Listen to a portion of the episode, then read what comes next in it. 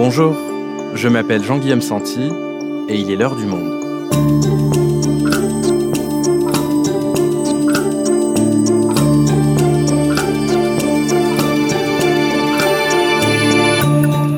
Aujourd'hui, nous allons rencontrer la jeunesse de la France rurale. Quels sont ses rêves, ses aspirations, ses craintes aussi? Pour le savoir, direction le lycée agricole de Pau-Montardon dans les Pyrénées-Atlantiques. Dans le cadre de l'opération Fragment de France, 100 journalistes du monde accompagnés de 100 photographes brossent un portrait inédit du pays. Luc Bronner est grand reporter au monde. Il a donc passé une semaine dans cet établissement agricole et nous raconte les rêves de ces jeunes qui envisagent de reprendre l'exploitation familiale, plutôt serein, quoique méfiant de notre époque. Quels sont les rêves de la jeunesse rurale en France? Un épisode produit par Esther Michon, réalisation Amandine Robillard.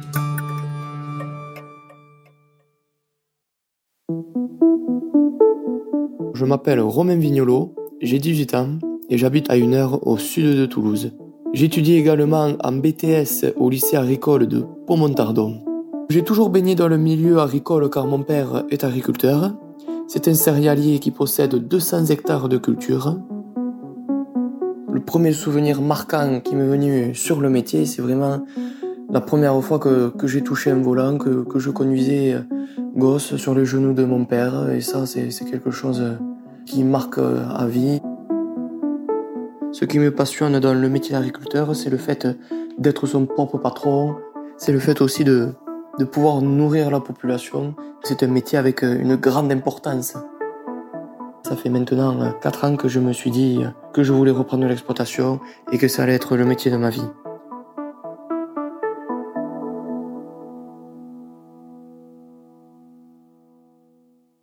Luc, pour commencer, comment est-ce que t'es venu cette idée de partir euh, en reportage dans le Béarn, dans ce lycée agricole?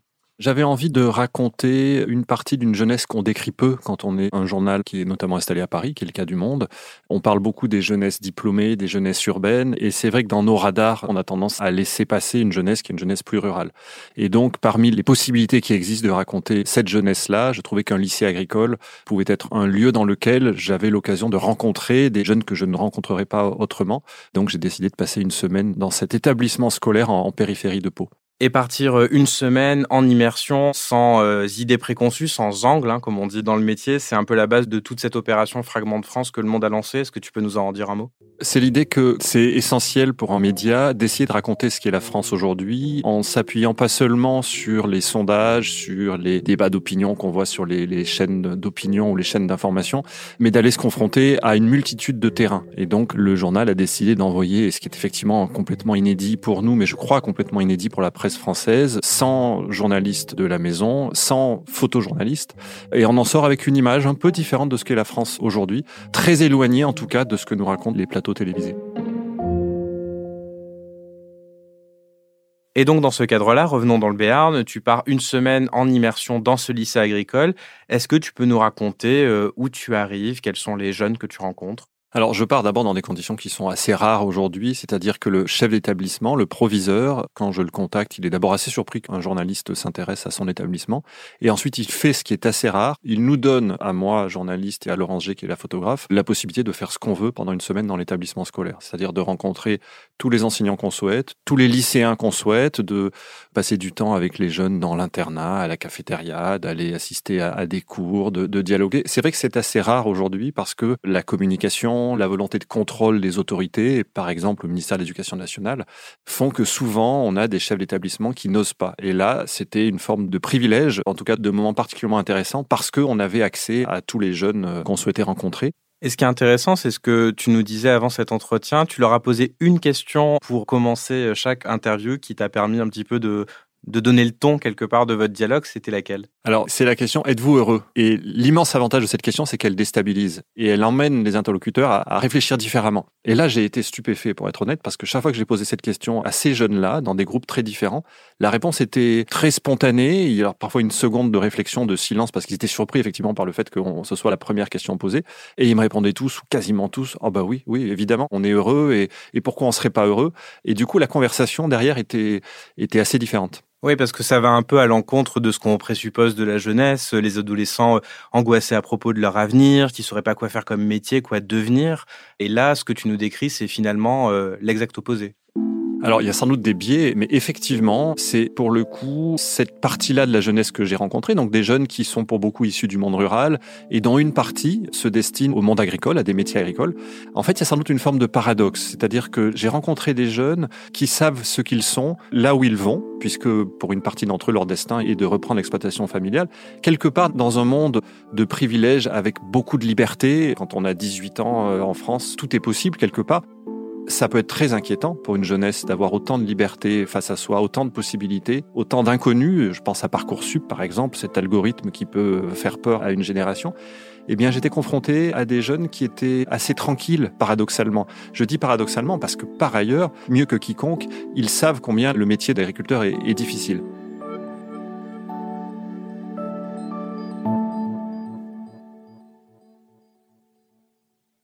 Donc, ce que tu nous dis là, Luc, c'est que à 16, 17, 18 ans, ces jeunes, ils ont des projets professionnels qui sont très précis. Encore une fois, c'est pour cette jeunesse qui va notamment reprendre des exploitations familiales, celles du père, de la mère, de l'oncle, du grand-père dans certains cas. Ils ont envie, pour une partie d'entre eux, de prolonger cette culture familiale, ce patrimoine. Parfois, les, les exploitations sont tenues par la même famille depuis euh, des décennies, peut-être même des siècles. Mais oui, j'entendais une jeunesse qui était très concrète, qui a une conscience aiguë du travail, de l'effort. Beaucoup d'entre eux, quand ils reviennent chez eux le week-end, quand ils sont en vacances, entre guillemets, sur les vacances, en fait, ils travaillent, ils travaillent dans l'exploitation familiale.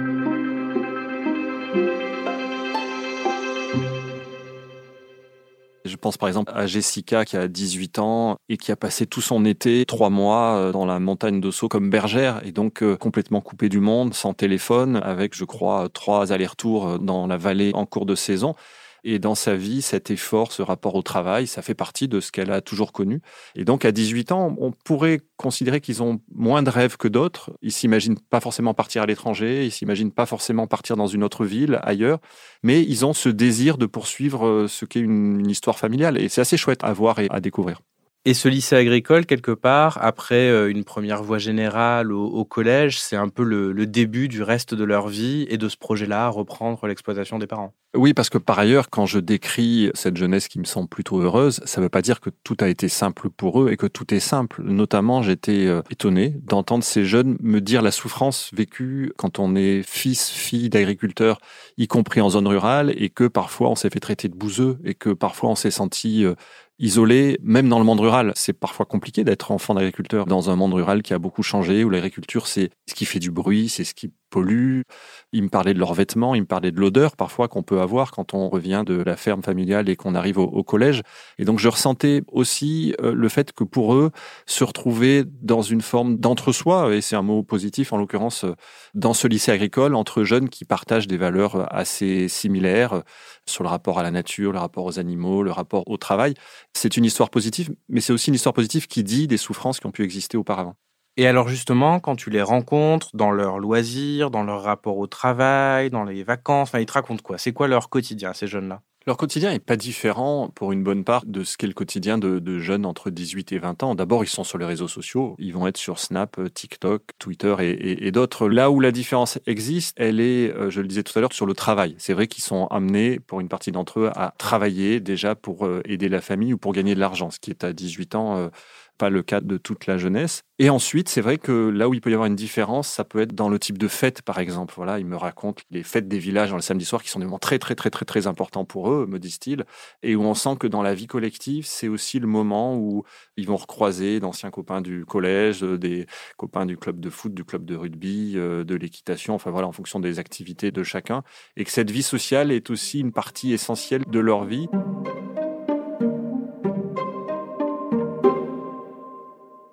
Quand on accompagne les lycéens euh, dans une visite scolaire, dans une exploitation avec des chèvres et des brebis, ce qui est assez génial, c'est qu'à l'arrière du bus, ils se mettent à chanter et ils se mettent à chanter une chanson d'un groupe régional. Alors je suis obligé de reconnaître que j'ignorais l'existence, qui s'appelle Nado. Mon Dieu que suis à mon aise, comme mamie est auprès de moi. Tout doucement, je la regarde. C'était assez beau de les entendre chanter ces paroles qui sont complètement en décalage avec des paroles de musique qu'on peut entendre dans une jeunesse urbaine, par exemple. Est-ce qu'ils ont conscience des difficultés euh, du métier auquel ils se destinent? Puisque quand on parle d'agriculture en 2021, on pense aux revenus qui sont plutôt faibles, à la charge de travail, au surendettement. Est-ce que cette réalité-là, les jeunes que tu as rencontrés t'en ont parlé? Les jeunes que j'ai vus, ils savent que c'est très difficile. Je, pense par exemple à Baptiste qui a 18 ans et qui me dit... Euh, j'ai envie de m'installer dans la ferme de mon père et de réussir à en vivre, même si lui n'y est pas arrivé. Et donc ça veut dire qu'il sait que c'est difficile. Et malgré ça, il a envie d'essayer, il a envie de d'y parvenir, alors que son père, par ailleurs, il a dû prendre un autre emploi en complément de son métier d'agriculteur.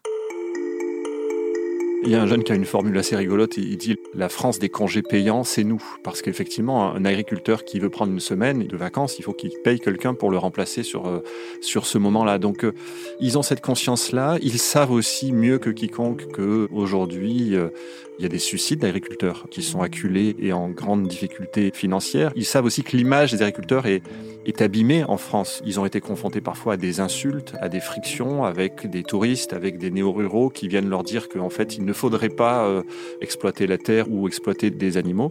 Et donc, ils ont très profondément intégré les difficultés du métier, les critiques sur ce métier, parce qu'ils sont déjà complètement immergés dans cet univers. Tu nous parlais d'une euh, remise en question des pratiques agricoles et on peut penser effectivement à tous les débats euh, qui existent actuellement sur l'écologie, euh, le glyphosate, les pesticides, les questions liées au bien-être animal aussi. Et donc ça, tu nous dis qu'ils en sont conscients quand même, que leur métier est interrogé par le reste de la société. Oui, ils le voient dans des échanges qu'ils peuvent avoir, par exemple sur des marchés. Il y a un jeune qui me raconte qu'avec ses parents, ils élèvent des canards pour les gaver et pour les vendre ensuite et que parfois sur le marché, il est interpellé durement. Il a été interpellé durement par des consommateurs, des gens qui passent en disant mais pourquoi vous faites ça et pourquoi vous torturez des animaux? Donc ils peuvent être confrontés directement. Ils le sont aussi indirectement via les médias, euh, à travers les vidéos de l'association L214 par exemple, qui racontent une partie de ce que sont les abattoirs en France aujourd'hui. Évidemment, ils ont vu ces vidéos. Ça les a souvent fait souffrir, c'est ce qu'ils me disent en disant mais comment on peut faire ça? Mais ils ajoutent immédiatement que selon eux, les médias ne présentent qu'un tout petit bout de ce qu'est l'exploitation, l'élevage aujourd'hui euh, en, en France. Donc oui, ils sont confrontés à ces effets d'image, à cette transformation de la société. il voit bien aussi qu'une partie de la jeunesse, d'une autre jeunesse, une jeunesse végane par exemple, ou végétarienne, est en train de bouger, est en train de bouger fortement pour des raisons éthiques, le bien-être animal ou des raisons liées à l'écologie. Et donc voilà, c'était pour moi intéressant de voir qu'il y a évidemment plusieurs jeunesses en France et qu'on a des jeunesses qui peuvent être sur des lignes qui sont très très très différentes. Et ce discours-là dont tu nous parles, végétarien, vegan, ils le vivent comme une remise en cause personnelle de leur mode de vie? Ils le vivent comme une remise en cause de leur identité même et de leur culture, en disant bon ben voilà, si des gens décident d'être végétariens ou véganes, chacun fait ce qu'il veut. Leur euh, inquiétude, leur cauchemar même à certains moments peut venir du fait de se dire mais dans quelle mesure ils ou elles vont chercher un jour à imposer ce mode de vie à la société tout entière? Et eux se sentent dépositaires d'une culture qui n'a rien à voir ça va aussi pour eux dans leur lecture avec la remise en question de la chasse, par exemple, ou des pratiques. Ça va avec tout le débat sur l'écologie, sur le fait qu'il faille changer de comportement, notamment alimentaire. Donc ils sont là aussi percutés très directement par la société qui change. Pour autant, une société qui change, ça crée de nouvelles demandes. Et aujourd'hui, il y a une nouvelle demande pour euh, des produits bio, du circuit court. Est-ce qu'ils ont aussi intégré que ça pouvait être euh, un nouveau marché euh, à développer? Complètement, peut-être pas tous, parce que c'est vrai qu'on voit que certains ont envie de faire de la production de maïs, c'est parce qu'en fait c'est l'héritage familial et que leur projection professionnelle est dans ce domaine-là. Mais j'en ai entendu beaucoup me parler des circuits courts, du fait de faire la transformation du lait produit euh, dans la ferme en fabriquant directement des fromages, en les vendant, en expliquant. Beaucoup m'ont dit qu'ils avaient envie d'ouvrir leurs exploitations aux habitants, aux touristes notamment, aux consommateurs, pour que, en fait, au bout de la chaîne, la chaîne alimentaire, si j'ose dire, les gens puissent venir visiter, discuter et comprendre comprendre comment ça fonctionne. Donc oui, je les ai sentis en, interrogation, en envie de transformer leur métier et de pas simplement reprendre l'exploitation des parents, de l'oncle, du grand-père, mais aussi d'inventer leur propre histoire.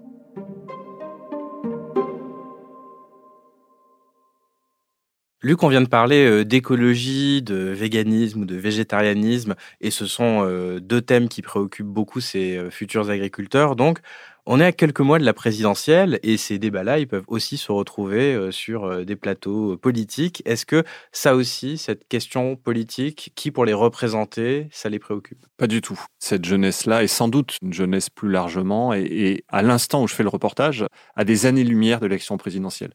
Alors c'est beaucoup des jeunes qui ont 18, 19, 20 ans, donc une partie n'a jamais voté ou a voté une fois. Elle arrive dans ce moment qui est un moment euh, fort de la, le droit de vote qui devient effectif, mais ils le disent avec leurs mots, ils sont très très loin des débats euh, médiatiques et politiques.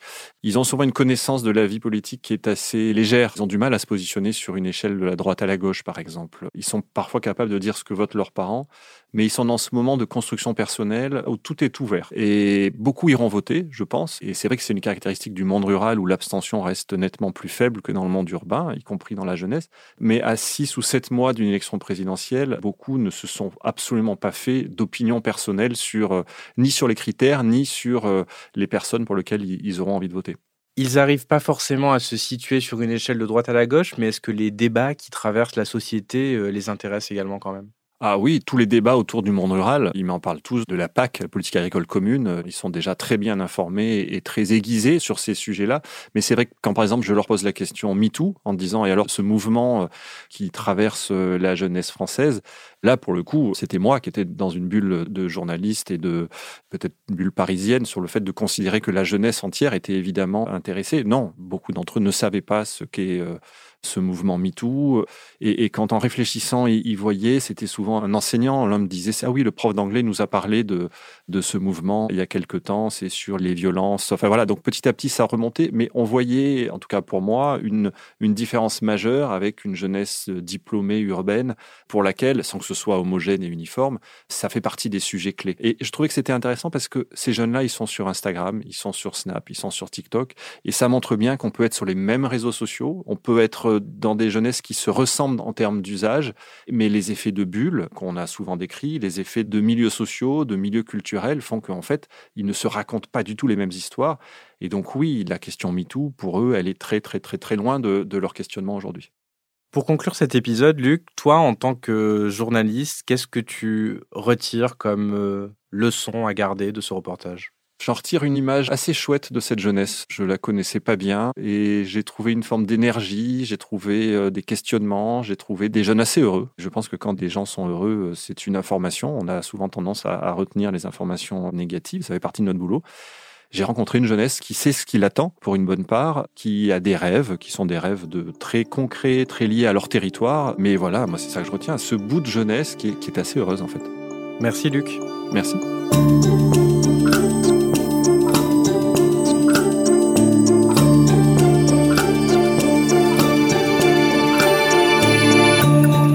Souhaitez lire l'article entier de Luc Bronner, vous pouvez le consulter dans la rubrique Fragments de France sur notre site où vous trouverez 100 autres reportages aux quatre coins de la France réalisés par toute notre rédaction.